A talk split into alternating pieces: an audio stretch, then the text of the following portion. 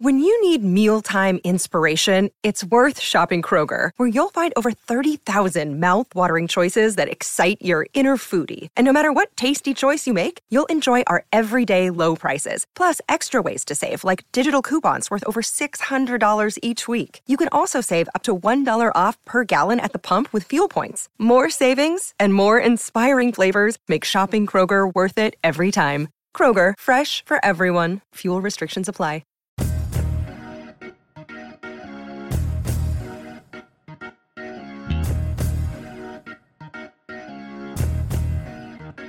Hey, everybody, it's Dan, and welcome to our Tuesday edition of the Orange and Brown Talk podcast. We are going full roundtable here for these first few days of free agency. Of course, the Browns made a big splash on Monday, agreeing to terms with safety John Johnson III. So you're going to have Mary Kay Cabot, Doug Lesmerises, Scott Patsko, Ellis Williams, and me. We're going to talk all about the signing of Johnson. We took some texter questions from our Football Insider subscribers, and we talk all things free agency here on this roundtable. So away we go here on a Tuesday, our first free agent roundtable of the week.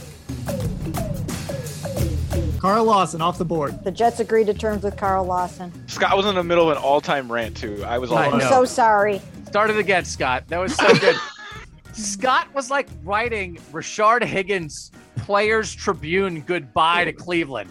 You Yeah, never wanted me. Yeah, exactly. He's just, you know, they're arresting him for drag racing. I mean, what, what's going on? Okay, so let's get right to it. As I said- in the intro, the whole crew is with us here. And let's just start at the top, guys. John Johnson is the Browns' first free agent splash of the offseason. They agreed to terms with him. Pretty good sized contract, as Mary Kay wrote uh, just before we started recording this here on Monday night. Not the most money he could have made, still plenty of money for John Johnson. So let's just do this. Let's kick it around this way. Your initial reaction or what it told you that John Johnson is the guy that the Browns signed. Mary Kay, why don't you start us off? Well, the first thing that came to my mind was it's a tremendous signing. It really is. I mean, he he's probably the best safety on the market, uh, one of the best players that was available in free agency. And one of the first things that came to my mind was that they really do have to protect themselves in the event that Grant Delpit can't be everything that they hoped he would be, or perhaps that he can't be all of that in his first season back on the field from a ruptured Achilles tendon. Not only will they play a lot of three safety packages, they have to cover themselves in the event that Grant Delpit uh, just isn't able to be uh, the player right away that they expect him to be. Now, I, I really think, I mean, the, the tremendous hope is that he will be that. And they had such great expectations for him. Uh, but now they are 100% covered. And in the, the event that he comes back healthy, this is one of the best safety rooms potentially in the NFL. This is a really, really good group. John Johnson can basically do it all. You know, he, he's tremendous in in tackling. You know, he's great in coverage. He can play free. He can play strong, and uh, and and I think it's just it's a great, great acquisition. Doug, what did you think? Ah, get to me. Who on this list, who on this podcast had safety at the top of their free agency list? Not you, not you, not you, not you, me. This is perfect. So I see Ellis. Tw- I see Ellis texting. I should have seen this coming. What do you mean? You should have? I did see it coming. This is the most important thing they had to do. So I said Anthony Harris for 14 and a half. It's John Johnson, who was my second choice for 11.25 per year. This ties the whole defense together. Mary Kay's exactly right. Nickel is the base. Nickel is the base. Nickel is the base. They're going to play three safeties all the time if Delpit's healthy. And if he's not, you're covered. So it helps you both ways. It's the number one thing they needed to do. Now, I'm, we'll get to it. I'll be curious to see what you guys think about. Will they get an edge rusher? Will the edge rusher signing maybe still be more money or more important than this? Or is this the big splash? You know, just because you're first doesn't mean you're the biggest. But I think maybe it's, I think it will be the biggest. It's the number one thing they had to do it ties it all together. It's great. Ellis, why didn't you see it coming? Come on. Yeah, no, Doug's right. I did not see this one coming in the sense that I didn't think this would be the big splash. Like I Joe Woods needs to win by rushing four and creating pressure that way. And perhaps both positions are equally important. It's actually interesting that that may be the case now building in Cleveland because Johnson's coming from a defense that had Aaron Donald and Jalen Ramsey, the top rusher in the league and the top cover guy in the league. Not that the Browns are going to be acquiring guys like that, but what I'm trying to say is that perhaps both positions have equal importance, and this was the area of the market where the Browns could still find an efficiency. I think like tight end, safety is still a market that probably is slightly underpaid. Like for how much tight ends in the middle of the field impact a football game, you think guys who could eliminate that type of stuff would be paid a little more, and they're just not yet. So slide in Johnson rather than a you know 15 plus million dollar edge rusher, and we can get to that perhaps that that, that, that is still on the table. But this is the perfect mirror, and Dan, you said it in your post about the type of signing that this front office would be attracted to. So after you laid out like that, it, it makes a lot of sense. And what impresses me most about John Johnson is the pedigree that he's from. Playing his first four years in Los Angeles, he's played for two defensive coordinators. The first one being Wade Phillips. Uh, 2019, he he was kind of in and out of the lineup, battled injuries. But in 2018, he led the Rams with five interceptions. And Wade Phillips really just raved about the year he was having. That was the Rams had a top five defense that year, and he was a focal point about it. When Brandon Staley came in to get the job, he mentioned something about how he wanted to build his defense around Jalen Ramsey, Aaron Donald, and he mentioned John Johnson as those three. And I thought I think that's really telling that here's a guy who he thought could play the middle of the field and clean up everything and be the queen on a chessboard, if you will, in between what Jalen Ramsey is doing in the secondary and what Aaron Donald's doing up front. So when it all comes together, it makes perfect sense. And I didn't see it coming because I thought the edge rushing market would take top priority, but this is probably the perfect balance of priority and financial intelligence when we're dealing with Andrew Berry in this front office. This is this year's Jack Conklin for the Browns. We'll we'll get into that. Uh, Scott, what did you think? Well, my first reaction was to go back and look through all the stories we wrote on our free agency suggestions from this past week to see who mentioned John Johnson.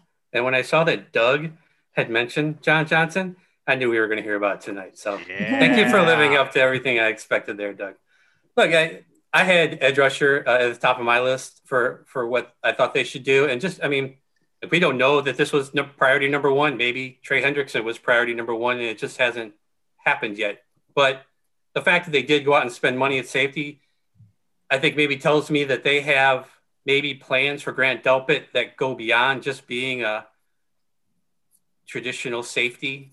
Because you know, if you're going to have three safeties on the field, and if you're playing nickel most of the time, and you have, you know, your slot corner out there, uh, you have one linebacker, you're maybe moving Delpit into into a kind of a hybrid role there, perhaps. So I, I, thought about that. But beyond that, Johnson just seems like a great fit. He seems he's, everybody's talking about how smart he is. He really has a pretty even split in between the box and free safety. And it, if you're into PFF grades, he's the only safety last year who graded above 80 in run defense, tackling, coverage, and overall defense. Nobody else did that except for him. So, and he's been consistent for, you know, the three years that he's been healthy. So it wasn't like this was a big year for him. He hit free agency and cashed in. It's, he's been doing this since, since he came into the league. So the Browns got a really good player for the back of the defense. I actually didn't know if he'd make it to free agency, to be honest. Uh, he was one of those guys, kind of like uh, like Shaq Barrett. I kind of looked at and thought, oh, he's not gonna he's gonna stay with the Rams. They're not gonna let him go.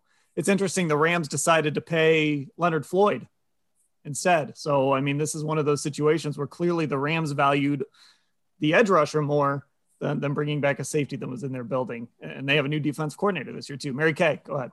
Yeah, you know what? I just wanted to ask Doug real quick. If you thought that Grant Delpit was coming back healthy and you thought that Ronnie Harrison was your other starting safety, what made you think that safety was a huge need for them. Playmaking safety, I think I think three linebackers is a sub package now. That they're, I mean, that's what Joe Woods wants to do. I think they'll be in three safeties all the time.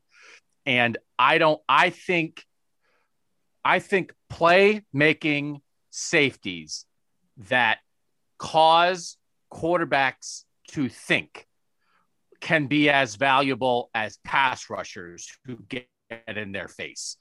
And I think, but I think Mary Kay off the top, you explained it perfectly because I think you're adding to strength, but you you can play them all. They're going to be three. If Delpit's healthy, three of their best 11 defensive players will be their three safeties, and they'll play them together all the time. But it's also a great hedge. So I think it doubled the value because of Delpit's situation. But I think if you have all three, I think it increases the value. Harrison's your third best safety now, potentially, right? I mean, if Delpit mm-hmm. is who we think it is. So you're adding the strength, but he's your best guy now because even Delpit, if he's completely healthy, still has never played a snap in the NFL. So that's why I thought I thought it made sense, like in multiple different ways for them. And if it's all three, I don't know that you can have too many good safeties because then those quarterbacks don't know what they're going to do, and all of a sudden you get more dangerous as a defense.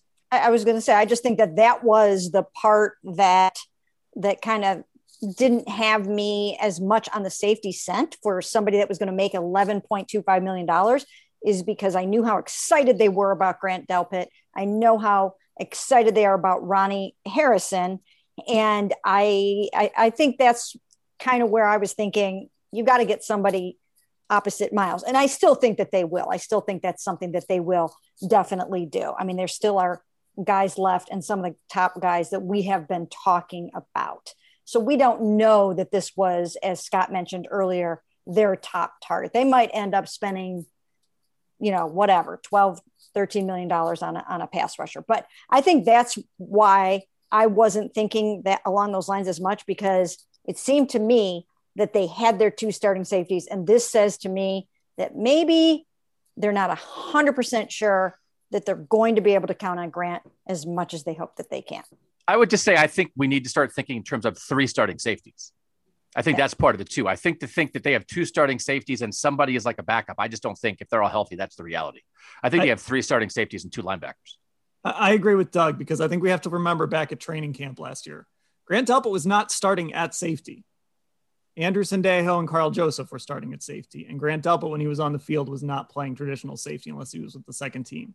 And Joe Wood said to us that they had a lot of plans for Grant Delpit to kind of play all over the field after he got hurt. He, he kind of admitted that to us, and that's why they went and got Ronnie Harrison. And even when they got Ronnie Harrison, he wasn't your starting safety until they finally just decided they needed him to play free safety in the playoffs. The reason I say this is Jack Conklin, I actually should say this is Austin Hooper from last year.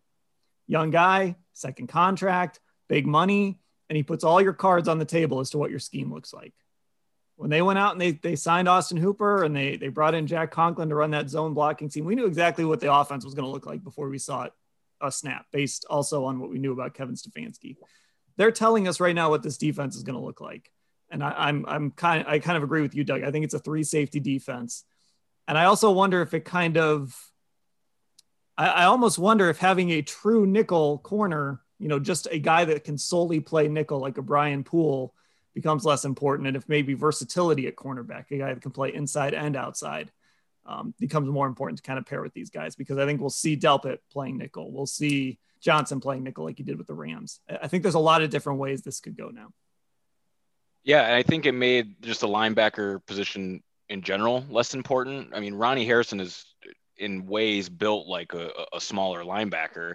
And if we're just going to pencil him in athletic wise, one to three, you can imagine Ronnie be being more towards the line of scrimmage like that. And all three of them can do that. So if you're going to play those three guys and, and entrust one or two of them with some just box responsibilities, you're going to have a lesser important or need at linebacker. This is, you know, it makes me rethink how they attack the draft. It, it of course makes me re- rethink how the, the rest of free agency is going to go. It's a though we should have seen it coming, you're I love how you laid it out there, Dan. It, it does completely show what this defense is going to look like um, in week one of the season. Scott, I mean, what what does this show you? Is that am I going down the right road there in your mind, or, or do you see something different? As far as versatility goes, yeah, yeah, I think that makes a lot of sense. Look, that's what that's what you want to be on defense. While the offense is trying to get mismatches by moving tight ends around and all the things the Browns do, you need defenses that can match up against that and kind of take those advantages away. And you know, like like Doug said, if you're you have three quality safeties, you're gonna you're gonna be in a good position with that. Whether the guys are whether, it's a run play, you have you have a safety in the box who's good at tackling. If it's a if it was a pass play, you got a couple safeties, especially in in Delpit and, and Johnson, who are great in coverage, uh, especially against tight ends. So it's it gives you more versatility. I don't know how that's going to translate over to the slot corner and whether or not they will get someone who can who can play all over the place, but definitely at safety, they're they're in a good place right now. And also think about the depth at some positions for the Browns and how they have, you know, more starting caliber players than they probably really need, and they're going to make it work. You know, they make it work with running back. You could argue that it's a situation with tight end, and now safety. This is a whole different world for a Browns franchise compared to a few years ago, for sure. Scott, did you just bring up hashtag too many good players? Oh my goodness, I might have I done think that. you might have. I think you might have. I like it. 12 and 4. Write it down.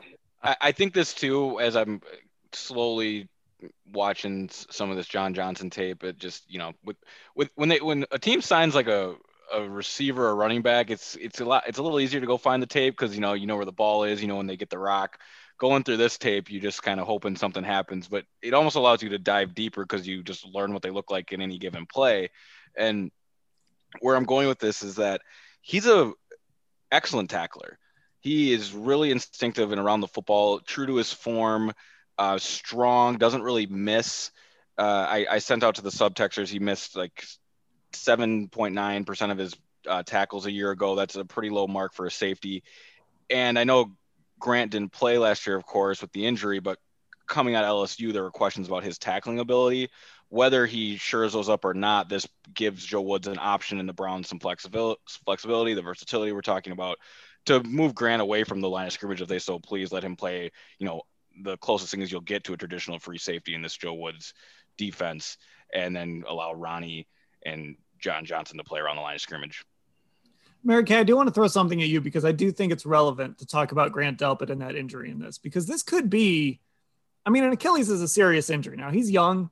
You know, we're not talking about a 30 year old. It's, it's different. When you're 30 and you tear that Achilles, like Olivier Vernon, it's going to be really hard for him to come back from that. Mm-hmm. Grant Delpit's younger. It's usually a little easier to come back from, but it is a long process. So, I mean, there is a chance he got hurt in August. I mean, we don't exactly know where he's going to be in July or even at the start of the season. Right. And I think that's something to take into consideration. Now, Joe Woods was telling us point blank towards the end of last season that he wants to play more dime defense. We heard all along uh, when when they first drafted Grant Delpit that they wanted him to play, uh, you know, more of the the big nickel, you know, type of of position. Uh, so so you knew that he wanted to do some creative and interesting things with three safety packages and with sub defenses. So they definitely need as many good defensive backs as they can possibly get. At the same time, uh, I do think that that you just have to take into account a player coming off a ruptured Achilles. Now he looks good when we look at him on social media and we see him working out, we see him lifting a lot of weights. Uh, he looks really, really good, but it's generally an 11 month recovery, usually, to come back from a ruptured Achilles. So that already is going to put you into July ish. And, you know, then you have to get back into football shape and all that kind of stuff. I, th- I think they have every reason to believe that he is going to be okay, but you just don't really know. A study was done in, I think it was 2017, that roughly 28%, only about 28% of guys don't really make it back. So his chances are really good of making it back, but it's a tough injury. A ruptured Achilles is tough. I mean, it's starting to be worse now than a torn ACL. A torn ACL used to be almost a death sentence in the NFL for a player. Now it's like torn ACL, whatever. We'll see you in six months and you'll be good to go.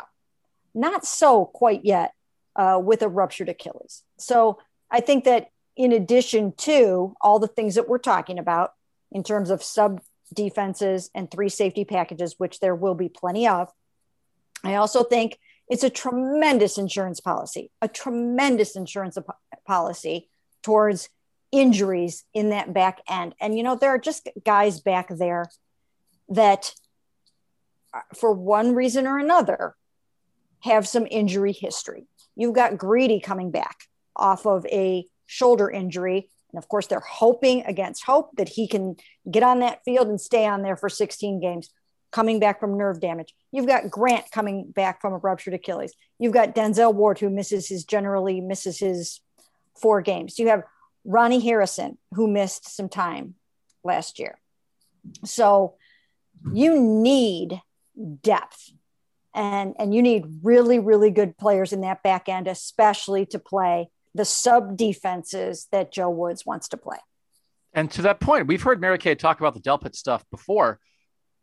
If grant delpit's not ready week one and they didn't spend money on a safety what are they going to do? Yeah. too much well, honestly what did you think they were going to what, what are they going to do? They're going to play ronnie harrison and who was going to be there the starting safety if they didn't, they were going to pull somebody off the scrap heap like they did last year. Red wine. Good luck. That's not, that's not a good option right now. Everything Mary Kay just said just reinforces it's double value on this signing. It's double value, as she said. Okay, real quickly before we move on to some other stuff, uh, I do think it's important with kind of every single one of these moves. Maybe we've touched on this a little bit, but I do think it's important because we're only in year two of this Andrew Berry thing, right? And he doesn't tell us anything. You got to really read between the lines to kind of figure out what he's talking about. And there's stuff there, but you really got to dig in and dig it out.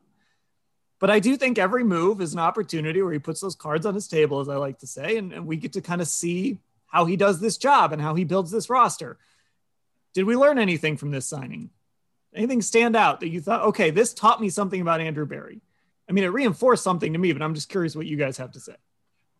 So I'll do something quick on on I think what someone had mentioned like market efficiency and some of this stuff. The reason I just didn't think that an edge rusher, the top edge guys, I mean like the money that people are talking about there, if you're paying 14 or 15 million for some of those guys, I just didn't think that that's where they would go when they're already paying Myles that. And it feels like to me there's a lot of guys I think they can get how do I say this? It feels like you can still maybe get if you get the eighth best edge rusher on the market this year, I think you might get a decent player and you won't have to pay him as much. I don't even know who the eighth best safety is. Like I don't even like I don't even know what that would look like. So I think it's like there might be a premium. Pay the money at safety because there's not as many good options, and then wait for the edge rusher market to settle a little bit and try to swoop in because there's maybe a depth of guys at that position. And I think as much as there's strategy and how you want to scheme it up and give, give Joe Woods' his guys, I think there just might be some what this group of free agents is some market efficiency stuff going on. And I think Andrew Berry is always going to play that game. Yeah, no, I, I think we learned that Joe Woods, like last year, is not afraid to spend money. Like we we started this and mentioning the market efficiency here.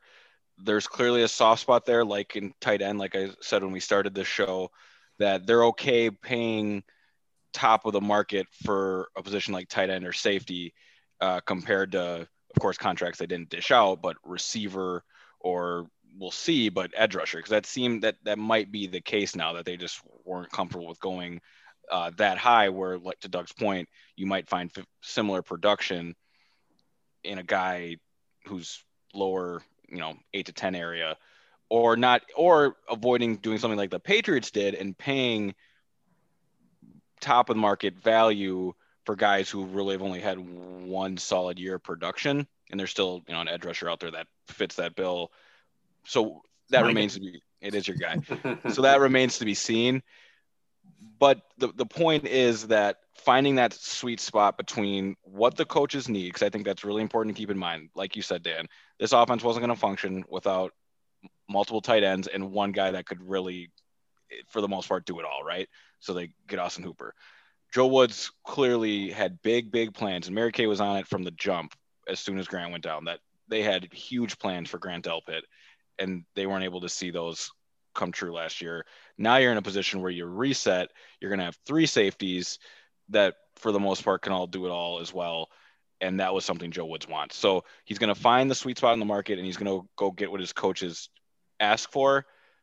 I'm still I'm still really curious to see how this defensive end market plays out because that is uh, we know one thing Joe Woods also wants, but we're only what 24 hours into this, so we got a ways to go. Yeah, we get we got some questions from our texters on on the edge rusher, so we're gonna we're gonna get to that uh, at least briefly here in a minute. I mean, to mm-hmm. me, it's just it's that profile of what you would expect from a front office that is going to go out and pay somebody it's going to be a guy second contract. He's 25 years old, and he really just, I mean, he's a fit. He's a targeted fit to what you want. This isn't just we're going to go get this guy and drunkenly spend money. This is we'll spend, but it's going to be for a guy in the right point of his career who's almost an exact fit for what we're looking for.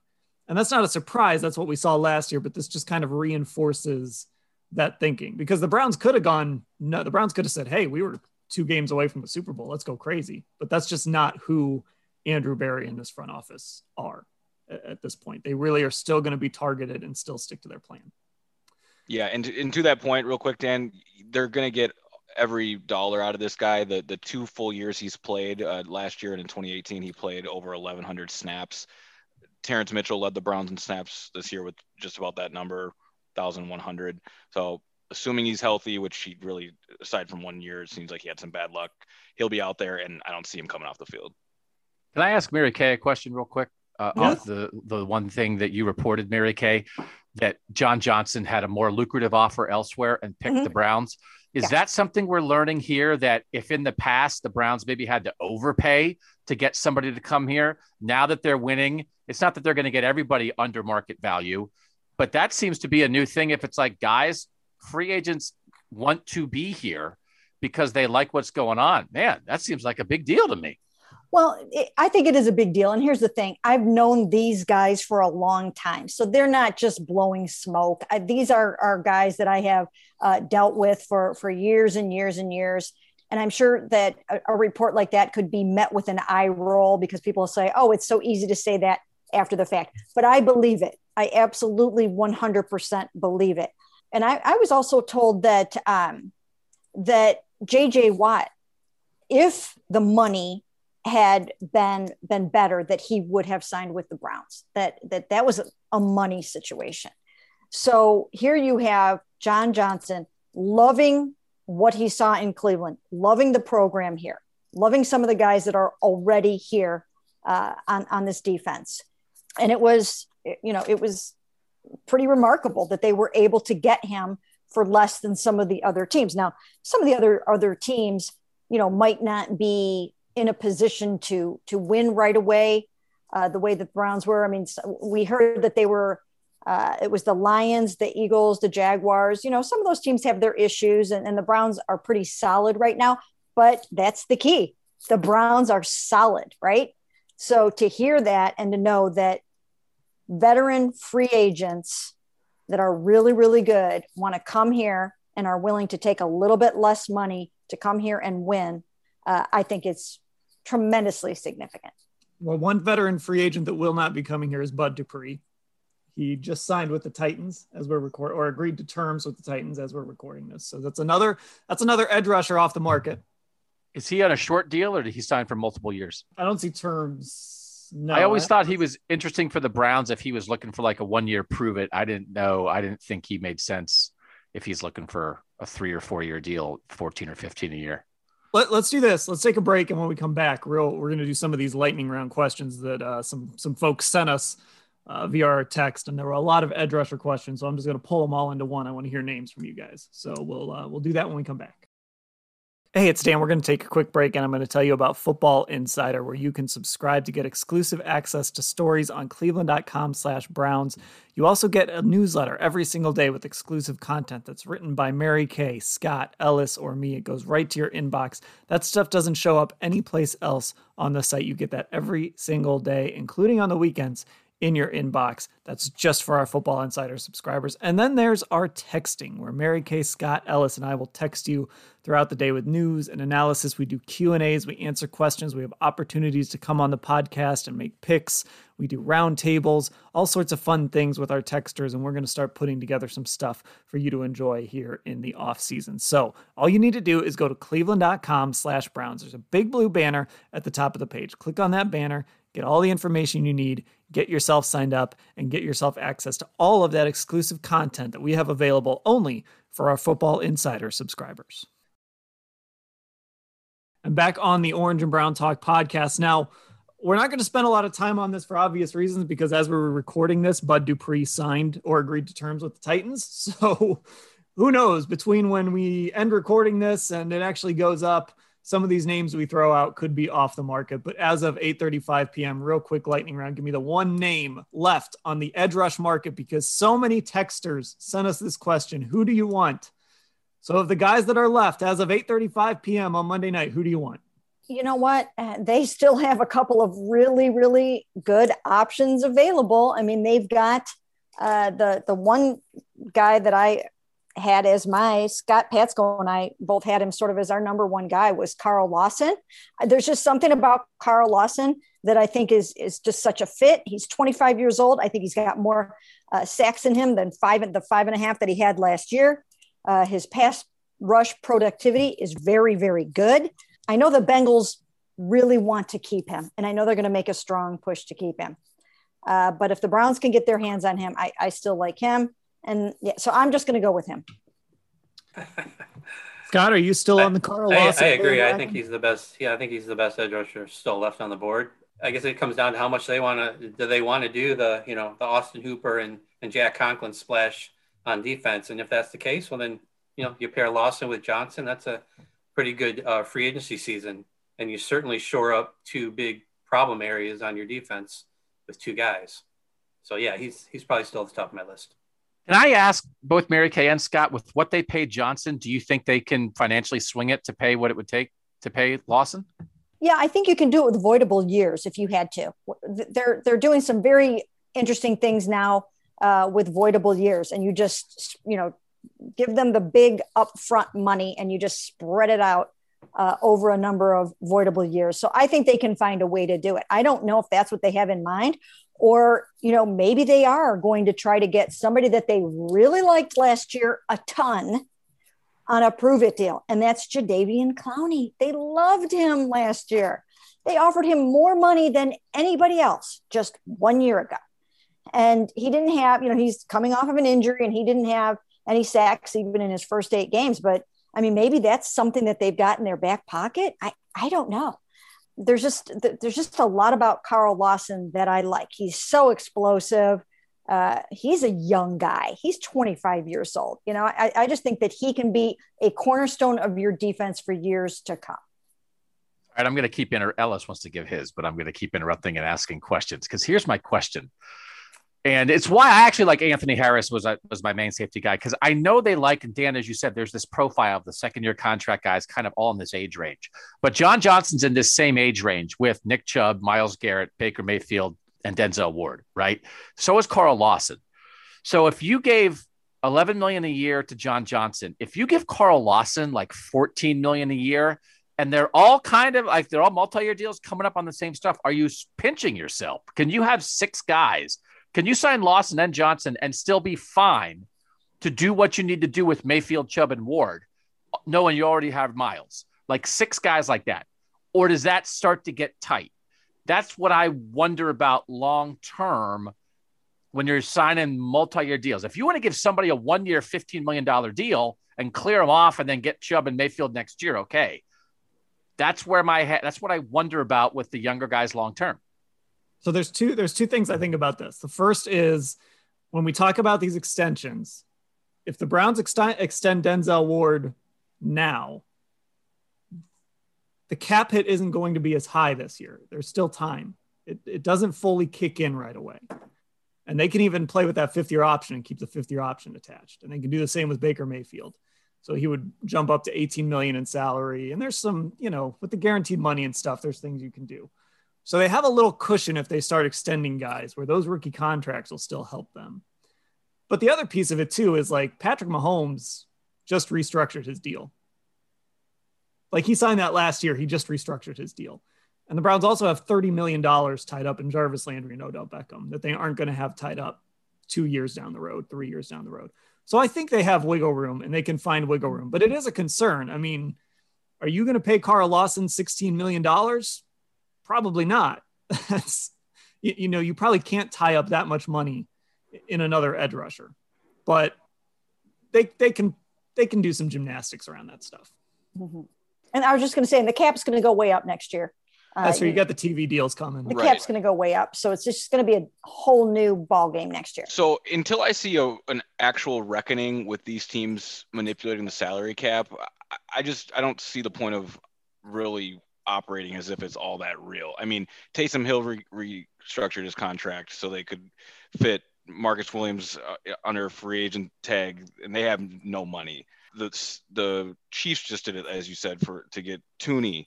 Uh, Christian McCaffrey's done it. It's just I've seen the Vikings kick the can down the street for two years now with Kirk Cousins just to free up room. I don't know how this ends for these teams, but I think most of these front office guys think that they'll be out of a job anyway once any reckoning does happen. And with oh, and the Bucs did it with Tom Brady to get Shaq Barrett. So they're just kicking Yeah. this down the road for the the salary cap to blow up. And then you know Tom Brady's got like three voidable years. He will be playing for a different team till he's 55 probably, and the Bucs will be paying for it. But my point is, I'm not sure that there's really all that much of a consequence right now. It seems like a credit card that we'll we'll just see how this goes eventually. I, I want to say this about the edge rushers, since that was the original question.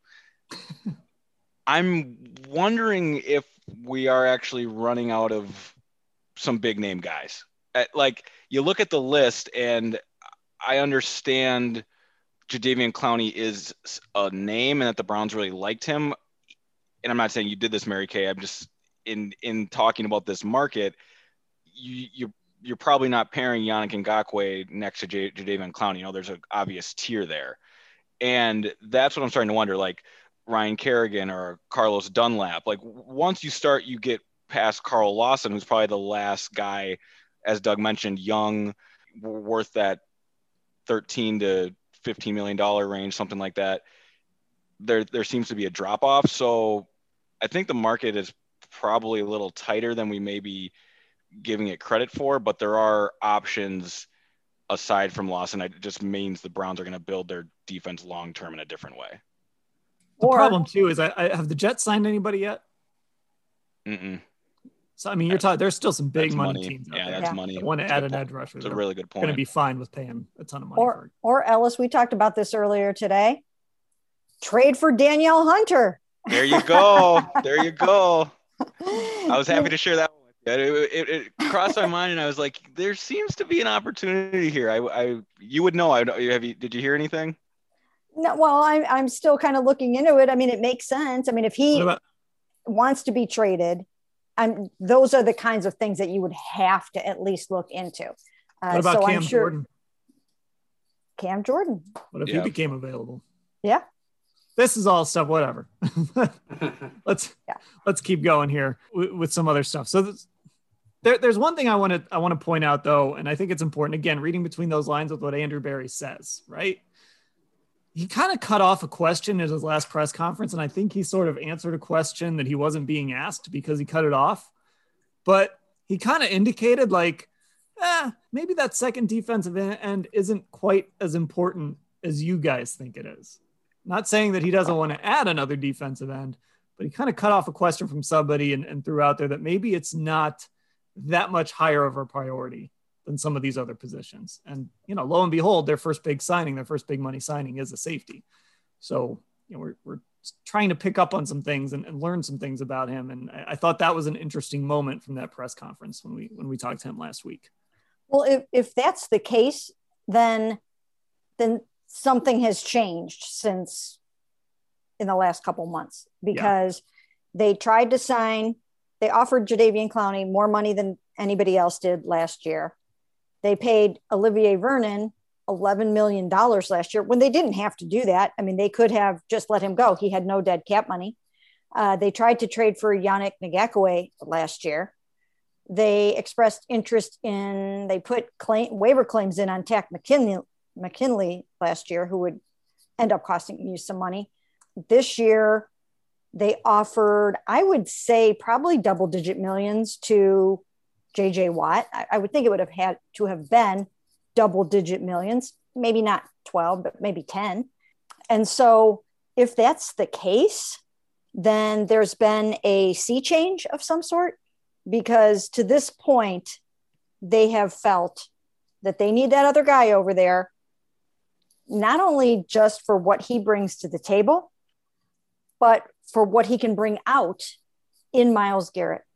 And, and that, that is a way of supporting and protecting your number one overall pick investment and your big $25 million a year guy to give him somebody over there on that other side uh, that, that can take a little heat off, take a little bit of pressure off, but you're just going to have people hanging all over your guy. And I just don't think that's what they want to do. Okay, so real quick, yes or no? Um, somebody asked, "Are the Browns toast if they don't sign one of these edge rushers?" Do the Browns have to have it have to add an edge rusher in the next two weeks? Yes or no? What What does toast mean? They went 11 5 and won a playoff game. Uh, that's a bad question. No offense, Texter.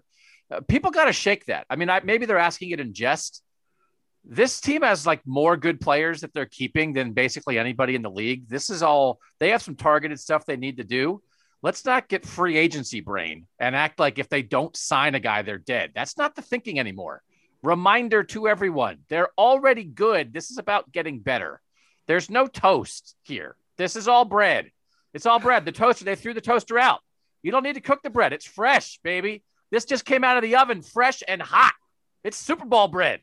But they did have a pass rusher on the other side uh, that that almost got double digit sacks, and I think that was helpful. I think he came through uh, for them in big games, especially when uh, Myles Garrett was was not himself. Now maybe yeah, they don't need somebody that good, but you're talking about like supplementing Myles. He wasn't that good when Myles was on the field. Then when Myles was out, then he raised his game a little. He was better in the second half of the year. He was bull rushing into a wall for like the first half of the year when Myles was getting strip sacks like a maniac. So here's the thing: they're not going to not line up a defensive end over there. They're going to get somebody. I just think it's going to be a second tier guy. Takk McKinley's my name, the name that you mentioned, Dan. I just think it's going to be not top tier because I just don't. I think the the market everybody's going to go the extra million. And Kay, you said that they offered Clowney more money than any, everybody last year. They're also in a little bit of a different place now than they were. Like they've established themselves. They won without Clowney, so now okay, maybe we don't have to extend as far. I think they probably have a number in mind rather than a player in mind at that defensive end spot. And they feel like there's enough options that they'll take a guy who fits for mid level money, but maybe they don't have to stretch. That's where I think they'll go. But they'll, they'll get somebody okay. Yeah, I've been trying to construct this defense in my mind like the 49ers defense where Joe Woods was prior as the, the passing game coordinator. To Doug's point about the number that they're comfortable nearing, Bud Dupree signed at 16.5 million per year on a multi-year deal. Yannick was at about 13. So that is up there. It's steep. And now in real time, I'm thinking that, all right, how did the 49ers build that front? Well, they drafted everybody. And when it was time to pay DeForest Buckner, they traded him to the Colts and let the Colts pay him. And then they just drafted a, another first round D lineman in his replacement. Perhaps that's the way the Browns go. Doug's right. They're going to start somebody and that just might mean now high draft capital rather than high free agency dollars. Getting getting the, the I guess the lower tier edge rusher can work because you're probably going to have Andrew Billings starting next to Richardson, and if you get a better season out of him than Larry Ogunjobi gave you this past season, which shouldn't be hard, that could really make a difference on this line. If you have two solid guys in the middle, and they're both getting pressure, because Ogunjobi just had a really bad year Billings playing up a level can maybe offset the fact that you don't have Olivier Vernon getting, you know, 50 some pressures. Or maybe the guy on the outside opposite Myles Garrett doesn't have that kind of need for, he doesn't have to be a, a top end edge rusher because you have more stability across the entire line. Because Ogunjobi just, it was not a good year for him. Okay, two more things. I told our texters they weren't allowed to ask us about Rashard Higgins because they knew every question would be about, about Rashard Higgins. So I was going to ask it anyway. Day one of uh, the, the legal tampering period in the books. I guess percentage wise, what do you think? Rashard Higgins is back. Well, the, here's a whole thing a, about a prediction that could be wrong by the time this yeah, pod goes live. Prediction that could it. be wrong by the time. That's why it's in the back end. Could be wrong by the time you listen to it. I, I was told that that they ideally ideally would kind of like to sign him to a one year deal. So if he gets a multi year offer from somebody else that includes a, a, upfront signing bonus, and he can set himself up and his family up for uh, for the foreseeable future with a decent sum of money, uh, then he will take that. But no agreement came down today that, you know, I don't, I, I think the, the receivers, you know, sometimes it takes a, a little bit for the dominoes to start to fall at a position. Today was edge rusher day, you know, I mean, they just flew off the market. And so once, once the receivers start to, you know, set their price, then we'll we'll have a better idea of where Richard is going to go. He wants to come back here in the worst way. We'll have to see if the Browns are willing to to do something creative. I thought maybe a incentive laden one year deal might work for him. You know, try try to get something in the whatever three million dollar range with with an opportunity to make more in performance based incentives. We'll see how it goes. Yeah, on the Friday well, the Monday pod, which we recorded Friday, I closed with asking Scott Mary, Mary Kay, you know, 48 hours from Monday morning, hopefully when listeners are hearing this pod, where do you think the Browns will be with Rashard Higgins? I said that they would there would be some distance, or where would what was your bold prediction? I said that the Browns in the front office would have created some distance between Rashard Higgins, just with no noise. Though there has been no noise for the wide receiver market in to- totality, I still feel pretty good about that. Meaning, a smart team is going to sign Rashard Higgins, and unfortunately, one of those smart teams can't be the Browns because they really just don't have the money at wide receiver to do that. So I, I feel good about where that's at. Of course, that can change, but it, it just seems like there's a going to be a chance out there for Rashard Higgins to find multi-year at five or six million dollars a year, and he has to take that. To to paraphrase an NFL player, I think in this situation, the Browns are the Browns. That they are they know what they will do for him and as you guys said, and if somebody else does better, then that's it. And if somebody doesn't do better, then he can come back. But I don't think it's the Browns' decision. So it's like, well, okay, we know where we are, which is what you guys said. But it, it's just up to, but this is also the world of if your third best receiver is signed by a team who thinks he can be their second best receiver, that's what a good team does. That's what that's what's called being a good franchise your players can do more on other teams because you have too many other good guys here. And this might be the first of many examples to come with the Browns if that's how it goes down with Higgins. And that might be the reality every offseason in the future. Well, the other would... thing to consider with him, too, real quick, is that other teams, a lot of other teams play more three wides. So he might not necessarily have to be the second wide for another team. He could be the third and still get a bunch more playing time. Like, why would Rashard Higgins want to play here? It's like the Browns have never really wanted him. They, they had four picks in the fifth round when he was drafted. He was the third one taken with a compensatory pick. He was cut and re-signed to the practice squad. I think his second year, and he had to work his way off that. Uh, then he ended up uh, getting benched by Kitchens. I think it's uh, let, let they let him walk last year, and then he has to come crawling back for a one-year deal. Like, why? Well, there's news. the Jets, receivers. The, the like, Jets ag- agreed. Makes no sense. Carl Lawson off the board. The Jets agreed to terms with Carl Lawson. Scott was in the middle of an all-time rant too. I was all. I'm so sorry. Started again, Scott. That was so good. it was Scott, so accurate. It was so accurate. Scott was like writing Rashard Higgins Players Tribune goodbye to Cleveland. You never wanted me. Yeah, exactly. He's just, you know, they're arresting him for drag racing. I mean, what, what's going on? Why? and then uh, Carl, Carl Lawson signed with the Jets. Just destroyed, just destroyed it. No uh, lies in there, Scott. No lies in there. I mean, it's it's one of those things. Uh, there is a, some percentage of this whole Rashard Higgins thing that is like a media creation, a little bit, right? That the and Browns fan driven. The fans love him. The fans love him. That it's like stuff happened. They never really wanted him. Odell got hurt. Who else are you going to throw to? It's like, we get it. I mean, we all know the good things. I, I, think probably fans like him more than the actual player that he is. And it's also one of those things. It's just like, all right, well, they tendered KhaDarel Hodge, right? I was just, yeah, I was just going to say that. They, and they started KhaDarel Hodge before Higgins anyway, to Scott's point. Scott, oh, Scott, did you have that in the part, Scott, when uh, you got cut off? KhaDarel Hodge starting over Higgins? Was that part of your thing? Oh, yeah. He had to work his way back onto the field this past season. It's just, yeah, I mean, look, he's friends with Baker, great, but I mean, there's other guys you could be friends with. Go be friends with some other quarterback. Too it's good. too real. It's too oh it real. It's oh too real God. for this podcast. Oh, I'm, right. I'm sorry for interrupting you, Scott. I feel terrible about that. But our guy, right in the middle of that rant, It's in Agreed to blood to break the news. jet. Break, you got to break news. That's what you do. Even though people won't hear this until you know You know, it's old news, but still. okay, before we go, tell me something that happened today, non-Browns related, that you liked, disliked, stood out to you. I, I- I'll start. I and it's all connected. It's this flood of edge rushers, and in, in a way, it's connected to the Browns, starting with uh, Matt Judon when the Pats signed him, all the way to this Carl Lawson news. Uh, starting with the Patriots, I just was surprised to see how much they they paid, and they paid top market for guys coming off career years. Not usually how they do it. Bill Belichick perhaps saw someone win a Super Bowl this past year and is looking for revenge. I don't know. And then all the way to this Carl Lawson news, I'm just a little. I'm not worried. Like Doug put it right. They're, the Browns will be fine. They're they're set up in a, in a nice spot, and I think this is now actually just a changing of philosophy of how they'll address this front. They're going to be patient.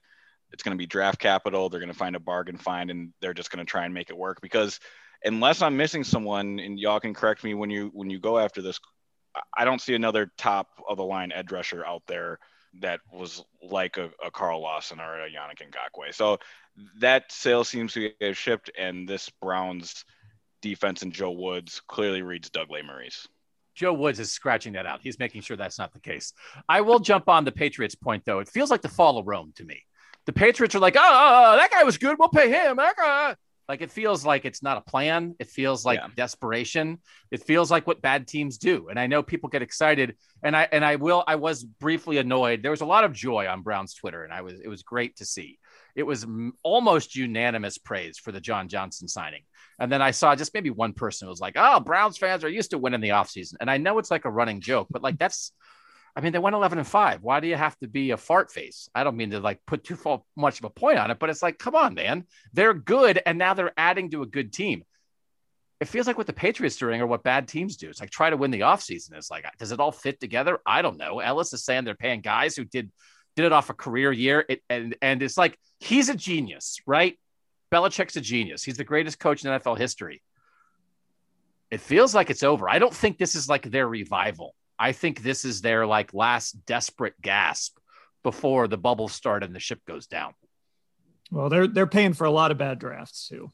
He's he's he kind of Yeah, lost his drafting touch over the last few years, and I'm just curious what they're going to do at quarterback. I can't believe they do all this just to have Cam Newton or take a chance on Cam Newton bouncing back as, as their quarterback. Mine is uh, something I think Wyatt Teller and his agent probably paid a lot of attention to, and that was the five-year, eighty million dollar deal that the Kansas City Chiefs gave to Joe Thuney.